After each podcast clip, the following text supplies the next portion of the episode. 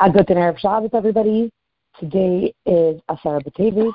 We are in Parshat Vayigash, and um, we are really happy to be able to learn today.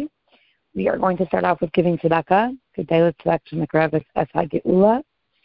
Mr. Shapiro, thank you so much for making this happen on our Erev Shabbos uh, custom. Yep. You can take it away. All right. Thank you, Etty. Um, I just want to stop for a minute and just say that we did a sikha a while back that is part of the schedule of project this week. And I, I'm assuming Etty's going to put it up onto Spotify and onto all the other, um, I don't know, ways that the sikhas go out. And I really encourage everybody to learn it. It's a sikha connected to Asar B'Teves, which of course is so appropriate for today. And the message is just so beautiful. So we're going to be doing the other sikha today from Project, but I really want to encourage everyone to go mm-hmm. back and check out that one too. So am I correct, Etty, that you're putting that one out there? Yes, I already shared it on all the WhatsApp groups, and I'll put it on the other ways too. Okay. Thank you so much. All right, so today we're going to be doing Chelek Tes Vov on page 405. Very, very powerful sikha about perspective and how we view the challenges in our lives, the hard work that goes on in our lives. Um, Etty and I started out this phone call just talking about how very tired we be, we are, and um, I think this message speaks to all of that. Okay, so final pasuk of this week's parsha. Let's take a look at the very last pasuk of this of Parshas Vayigash. So it says, "Vayeshev Yisrael be'eretz Mitzrayim." Yisrael dwelt in the land of Mitzrayim and the the and I'm sorry, Vayeshev Yisrael be'eretz Yisrael dwelt in the land of Mitzrayim, be'eretz Goshen in the land of Goshen, ve'achazuva, and what does this word ve'achazu mean? We'll talk about in a second. Vayifru, vayirbu ma'aid, and they multiplied tremendously. So Rashi, there's two Rashis on this pasuk. The first one is Vayeshev Yisrael be'eretz Mitzrayim. The Yidden dwelled in the land of Mitzrayim, and Rashi says Vehechan, where in Mitzrayim, Be'eretz Goshen, in the land of Goshen, Shehi Be'eretz Mitzrayim, which is a part of the land of Mitzrayim. And then the second Rashi is Ve'achazuva. Lashon Achuza, this term, Ve'achazu, means that they took hold of the land. In other words, they sort of acquired this piece of land and they took hold there. So the Rebbe is going to ask a whole bunch of questions on this pasuk. One of the questions the Rebbe is going to ask is that this Rashi, Ve'achazuva, the way that Rashi translates it, which is that they took a hold of it, there is a completely different explanation on those same words that come to us from the Medrash. And the Medrash says almost the exact opposite. The Medrash touches up the word ve'achazu to Malashon achiza. Malashon achiza in the sense of holding onto something, forcing something. And the way that the Medrash explains it is that the land itself forced the Yidden to stay there. In other words, the Yidden were no longer in control of themselves, and they had no choice but to stay in this land. And the land prevented them from being able to leave. And of course, that's going to eventually turn into the Shibud of Mitzrayim. So the Rebbe's first question is, how can you have two explanations on the same pasuk, one coming to us from Rashi, the other one coming to us from the Medrash, and they could have such opposite meanings to them explanations on the same pasuk in some way have to connect with one another. So how is it possible that within this one pasuk, within this one word, ve'achazu, you could have two opposite extremes, where Rashi says that ve'achazu means um, achuza, that they took hold of the land, like almost like they took possession of it, they acquired it. And the Medrash says that they're being forced, they're being controlled by the land, and the land is controlling them and preventing them from being able to leave. That's going to be the Rebbe's big question. And then the Rebbe focuses on the first Rashi, on the idea that Rashi emphasizes that Goshen is the meaning of what it means that they're part of Mitzrayim, and that the Rashi emphasizes that Goshen is specifically part of the land of Mitzrayim. What's the emphasis on you know needing to point out that Goshen is a part of the land of Mitzrayim? We know that Goshen is a part of Mitzrayim. Why does Rashi need to sort of like emphasize that message? And especially if we take a look at the um, Hamaschil, which words does Rashi quote from the pasuk that he's explaining? He doesn't just quote the words Be'eretz Mitzrayim. He starts from the beginning of the pasuk, Vayeshev Yisrael. In other words, part of Rashi's question that he's questioning here in the pasuk is what is unusual or what is wrong or what is off about the words Vayeshev Yisrael that the Yidden dwelled in the land of Mitzrayim, emphasizing the words Vayeshev Yisrael. So, with all of this together, we have to take a look at what is the bigger issue that's going on over here. And basically, the bigger issue is is that we have a very confusing, conflicting situation that's happening as the Yidden come down to Mitzrayim. On the one hand, the Yidden coming down to Mitzrayim is meant to be part of the promise or part of the prediction that Avram Avinu was told by Bris Bein Absarim. And part of that prediction is is that the Yidden are going to have to go down to a strange land they're going to have to be a ger in that land. They're going to have to live as strangers in that land. In other words, they're going to have to be uncomfortable to some extent. And it has to be in an Eretz Leilahem. It has to be in a land that's not theirs. And in order for them to get to the Torah, in order for them to eventually get to Eretz Canaan, in order for them to get to their eventual real goal, they have to first go through that situation. So this is the question that Rashi is jumping on over here how can we describe the Yidden here as Vayeshev Yisrael? The word Vayeshev doesn't come across as a ger, doesn't come across as a stranger who's uncomfortable in the situation. We're talking about making ourselves right at home. Taishav, settling there, laying down roots, getting very, very comfortable in this place. So that's why Rashi has to emphasize this, the, the emphasis here that this too is Mitzrayim, that Eretz Goshen is Eretz Mitzrayim that in some way living in the land of Goshen had to also quote unquote be a difficult situation for the Yidden or not their place, not a place where they were at home, that this too is Mitzrayim for them.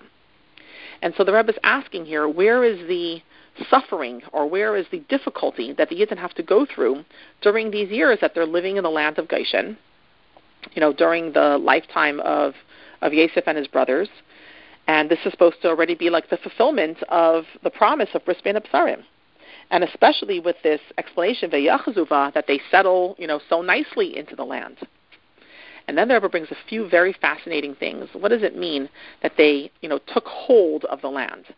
And the Rebbe actually says that there's different ideas that are brought. One is that when the Yidden um, eventually go with Yehoshua into Eretz Yisrael, and they conquer different parts of the land and they take control of different parts of the land, the land of Goshen, which was technically over the border in Mitzrayim, ended up being acquired into the area of Eretz Yisrael, and it ended up coming under the control of Shevet Yehuda.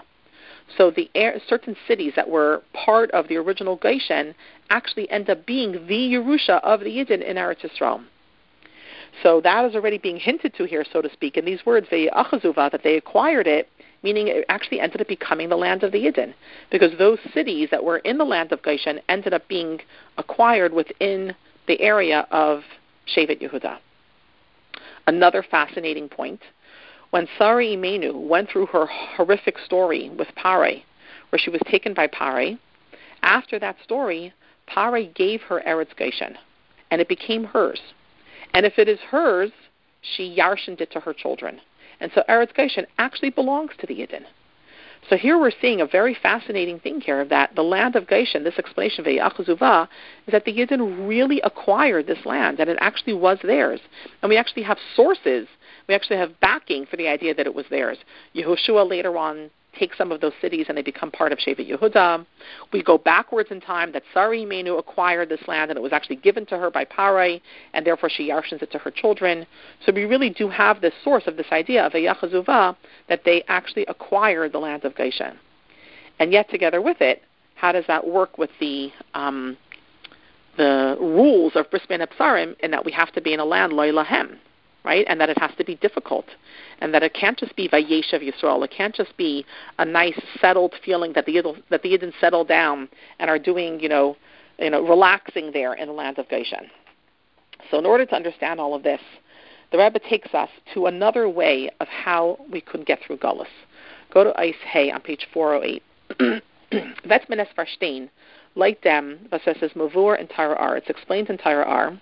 As the Ale Prite Avodah from Gullus Mitzrayim, all the details of what the Yidden went through in Golus Mitzrayim, the Avodah Kasha, B'chaymer, U'Belevena V'Goymer, Zayna Faran Eichin Ruchni Stikazin, can also be accomplished on a spiritual level. How? In Asa Kataira, by working hard, like almost like slaving away when it comes to one's involvement in Torah. The Eshtetin Zohar, like it says in the Zohar, Be'aveda kasha, what was the hard work on a ruchnistic level? Zu kushia b'chaimer. This is the hard work of asking questions, difficulties in chaimer. What's this word chaimer? It doesn't just mean when we're talking about making bricks. It's also the idea of kal v'chaimer, right? That when we learn Torah, we have to find different ways of learning out the kal v'chaimer and things. Ubelevenim, and what does it mean that they fired up their bricks? The libun halacha, um, clarifying the law, right? Like just like when a person puts something through a fire, they separate the bad from the good and it becomes much more clarified. So the idea of levanim, of bricks that were made with fire, is similar to the idea of really digging deep into your Torah learning until you come out with a clarified halacha. So what do we see here? That the whole idea of Avaita Kasha, the entire enslavement of Mitzrayim, is able to be accomplished on a level of Ruchnias, on a level of Torah. Umbashasa Yid Tut and Haravit in der Avaita Kasha von Torah, kumter up der mit die Avaita Kasha v'geimer von Golus Mitzrayim. If a person chooses to put their strenuous efforts into the Avaita of Torah, then that can count instead of the Avaita Kasha of Golus Mitzrayim. And er darf das nit tan begashmias, and then he doesn't have to do it on a physical level. Like the Mishnah tells us, wie die Mishnah sagt, kol hamakabel alav al Torah, was der dia condemn is oil Torah. The Mishnah tells us if a person takes upon himself the yoke of Torah, then he does not have to take upon himself the yoke of Derech Eretz. I'm sorry, the, yoke, the oil of Derech Eretz. He doesn't have to take upon himself the um, difficulty of dealing with parnasa and things like that. What's the trick here? The trick here is that it has to be an oil. It is Ivzich Mekabel Dem Yach, the Aveda Kasha von Torah. And then is Ma'avir Memena Ol Malchus Ol Derech And then he's able to not have to deal with the issues of El Malchus or Ol Derech So guess what, everyone? We are meant to work hard. We are meant to have stress. We are meant to be exhausted. We are meant to throw ourselves into the Aveda that we're here to do in this world. And of course, all of that in balance. And that's why we have to have mashpiyim who, you know, guide us when it is our time or not our time, but not to be scared off by throwing ourselves into yagia, into working hard, because that yagia itself in the areas of Torah, in doing the Abishter's mission for us in this world, can counteract the need for Aveda Kasha Begashmias. So too can we now explain here when it came to how the Yidden first started out living in Eretz Goshen. How is this the fulfillment of the system of Bris Bein Absarim, that they're meant to be strangers in this land, and it's meant to be a difficult situation. Even though they were living in Eretz Goshen, Bnei und in die von dem Mitzrayim. They were already starting to accomplish what needed to get done through the enslavement of Mitzrayim. How? Mitzer Yegias HaTaira. Through working hard in Torah in dem Beis HaTalmud was Yaakov Ubanav haben aufgestellt. Like we all know from the pasuk of this week's parsha that Yaakov sent Yehuda up ahead down to Goshen to do what? To create a yeshiva. So by throwing themselves into the learning of Torah and working hard at the learning of Torah during that time in Goshen, that was actually already the fulfillment of the prediction of Bris Bein Absarim that they had to be enslaved in the land of Mitzrayim. And that is what um, Rashi in his Yena Torah is, is hinting to us when he gives us these words, Ve'achazuva, Lashon meaning what happened? How did Golos Mitzrayim first start out? The Yidden get into this land, Vayeshev Yisrael, they're settled very nicely. It's not difficult. It's Meitava Aretz. It's a very, Begashmi, it's a very positive experience. How were they able to do this? Because they knew that their job here in this land – is to work very, very, very, very hard at learning the Abishter's Torah. And the entire time that they were living in that sort of setting, it was clear that it was their land, it was their land, right? There was no um, challenge to them that this is the land of the Jewish people. Everyone knew clear and well. They took hold of it, they acquired it. This became the land of Yidden. How did this happen? Because of their commitment to the hard work of learning the Abishter's Torah. And the entire enslavement, the entire hard work, the entire you know suffering that the Yidden had to go through was all accomplished through the um, Aveda Kasha of working hard in Torah. Okay. but bottom line, we still are left with a little bit of a question here. Because if you remember, part of Bris Bein Absarim is that they have to be in a land that's loylahem, that's not theirs. So how does this work? How can they be in Eretz Goshen, the Achazuva, and they take a hold of it, and it's clear that it's their land and they control it, and no one in Mitzrayim steps in and tells them one word, and they run it according to their rules, the way that Yidden live their lives, and they devote themselves to the hard work of doing the Abishter's will in this land. But still, where's the system of Leilahem? So here the Rebbe adds on a fascinating vart, And the Rebbe says here that what makes it Leilahem, at the end of the day, a Yid knows that there's a higher level that he yearns for, that he wants to get to. And that's the idea of Eretz Yisrael. That's the idea of a land of Tamid Ene Hashem Alekechaba, Mereshis Hashana Vad Achras Hashana. That he wants to see the presence of the Abishter clearly revealed. And until he has that, he feels loylahem. He feels like this land is strange. So as much as Eretz Goshen was under Jewish control, while it's under Jewish control, he still has to recognize, he still has to realize that this is not what it's all about. And this is not what we're satisfied with. And this is not enough. It's not enough until it is revealed clearly that we're in a place where Tamid Ene Hashem Alekechaba, where the presence of the Abishter is open and revealed in that place. And as long as Yidden remain aware of that, and they recognize, even while they are controlling Goshen, they recognize that Goshen is not, you know, the be all and end all, and they know that there's something more to strive for. Or if I'm going to touch it up in our words today, that no matter what, we always recognize that we are yearning for the Gula Mitzvah Shlema, for the full revelation of Elokus throughout the entire world, then even in those places where we do take control and we are able to be in charge, even in those areas, we know that it's loylahem. We know that we have not reached the ultimate, we have not reached the greatest of all, and there's something more that we are striving for. I don't know if any of you saw that video that was going around this week of um, one of the Knesset members, I think a Likud party Knesset member, and she stands up and she says, "We have all these false Mashiachs that I used to believe in, and I had the false Mashiach of the Oslo Accords and the false Mashiach of the Green Line." And she said, "And now I realize that there's one Mashiach that I that I await, and you know here I believe B'chol Yom Sheyavai. I'm waiting for the real Mashiach to show up." So that's this message here that even when Yidden do have control of things, we have to always remember, Leilahem, this is not our ultimate, this is not our full developed land. We're waiting for the, the, the moment of Tamid Eine Hashem Alekechaba, where we're able to see the presence of Hashem fully and totally revealed. So, let's see the process of what happens over here. Go to Isayan. Aber Hagam, as der Anheb von sehr Golas in Mitzrayim, is given an Eifen von Yachzuva Kanal, is aber das allein schein given a Yerida legabe zeir matzav and madrega be'es seine given in Eretz Canaan. So although the Yidden were living in Goshen, and they were living in a setting where they fully controlled that land, nobody challenged them. It was clear that it was their land, and they were able to fully devote themselves to the Abishter's Torah. But at the same time, it didn't compare to the experience of being in Eretz Yisrael. Seinen gewähnen, I'm sorry, das hat gegeben an er später. And being in that kind of setting is what eventually led to them sort of like falling off the, you know, falling off the track and losing their commitment to the Abishter's Torah, and then unfortunately being um, susceptible to the full physical Golos of Mitzrayim. Thus haste, in other words, what happened? As nach der Siyam von Atzer erste Tkufa, after this first era went, went by, in other words, we started out in Eretz Goshen. It was clear that although we were settled there, and although we controlled the area, and although it was Meitav Haaretz, although it was the good of the land, and things were going very, very well, it was clear that it was not time to relax. It was time to work hard in our relationship with Hashem. It was time to work hard when it came to the learning of Torah.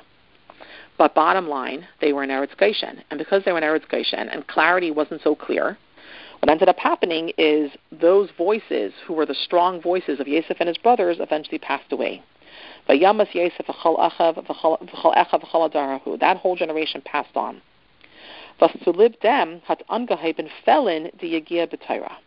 What happened when that generation passed away?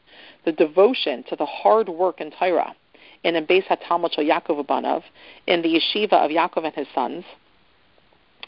What ended up happening? Und es hat sich angeheben vergessen der Zar von dem Sein be'eretz leilahem. They started to forget that we are meant to be uncomfortable in this land. We're not meant to feel happy here. We're meant to realize that this is an Eretz Leilahem. We're not meant to be satisfied with what Goshen has to offer. So um, weakening the learning of Torah also weakens the realization or the recognition or the awareness that this is not home sweet home, that we need to strive for something more and something greater and, a, and a, the ultimate revelation of Elokus in this world. And as soon as they were susceptible in that way, hat sich dann angefangen der Shibud Mitzrayim. That's what ended up causing the full um, uh, physical enslavement and suffering that the Yidden went through in Mitzrayim. So this is what Rashi is hinting to in his pasuk when he says Goshen. What's Goshen? Goshen is Eretz Mitzrayim. And what he's saying is that when people are in a situation of Goshen, meaning where we have Meitava Aretz, it's the good of the land, we're in control of the situation, no one's challenging us, but under those circumstances, if we don't keep mindful that this is not the ultimate moment, if we don't keep mindful that this is not what it's about, if we don't keep mindful that there's something more we need to be striving for, we want to get to Eretz Yisrael.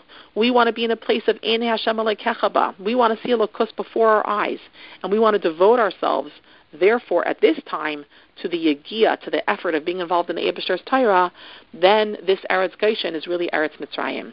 That's, this Eretz Goshen leaves us susceptible to the full physical enslavement that goes on in Mitzrayim.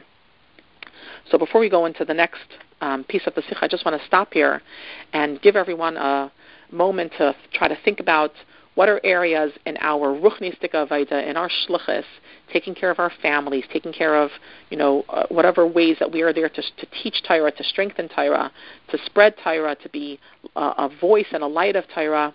And those things can sometimes feel like a yach, and they can sometimes feel like hard work. And let's remember that that hard work is the hard work that is there for us to embrace for us to rejoice in, for us to be so grateful that we have that opportunity to do. And instead of seeing it as something that's taking away from things in my life, to realize that this is what saves me from enslavement to, to parai on a physical level. So instead of rejecting it, we can throw ourselves into it and you know rejoice in, in being able to have it. And to also always remember that what we're really aiming for is we want Mashiach now, and not to be satisfied with any lower levels of accomplishment, of control, of taking land, or anything of that sort we're still left with our bottom line question, which is how do the two different explanations, the explanation of Rashi and the explanation of the Medrash, how do they blend together on the meaning of this word ve'achazu?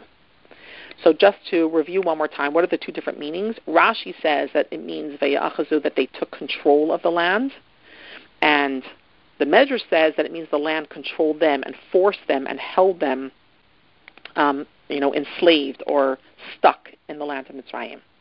And so the Rebbe ends off by saying something very beautiful that really these two are very, very tied to each other.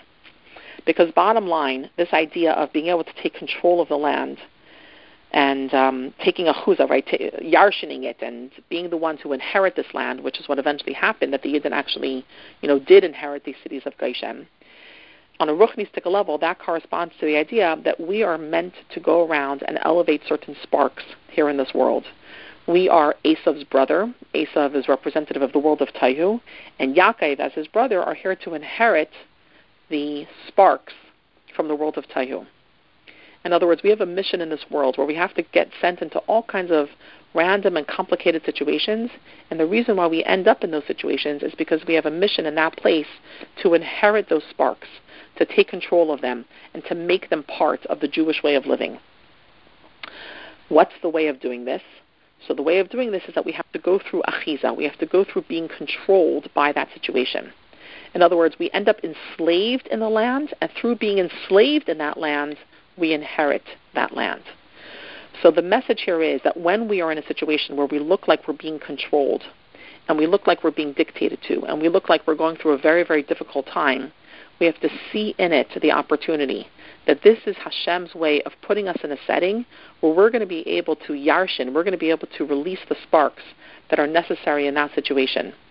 And to know and to keep our eye focused on that goal and that mission. That this whole process of going through the achiza, of going through being, you know, forced to be in this situation, is dafka to come out with Yerusha, is dafka to come out with, you know, taking over whatever that situation may be. So whether this is the Jewish people as a whole, with what we're going through right now, or each person individually, any situation where you feel like you're being controlled by that situation and you feel you know, stuck or whatever it might be, to recognize in it that in that moment the Abishter is planting opportunities for you to be able to elevate sparks, to be able to yarshin something and, you know, uplift something in a way that you would not have had the opportunity to do if you weren't going through that circumstance, if you weren't going through that situation. And the bottom line goal is, is at the end of the day, we come out with tremendous wealth. Wealth unfathomable, wealth we could never have imagined that we could have accomplished and we could have achieved in any other way. So going into Shabbos, coming from Asar B'Teves, we want to, number one, say, we want Mashiach now. We're not going to be satisfied with Eretz Goshen. We want Eretz Yisrael. We want to see the Abishter fully revealed. We want to see goodness fully revealed. We want to see the ultimate goal. And we're not going to be scared of throwing ourselves into the oil tyra, right? Taking on the hard work of carrying out the Abishter's mission in this world. And instead, that itself we know is what enables us to elevate those sparks to bring out the purpose of why we go through these moments in Mitzrayim in Goshen. We want Mashiach now. Have a good Shabbos. Amen. Have a good Shabbos. Thank you so much.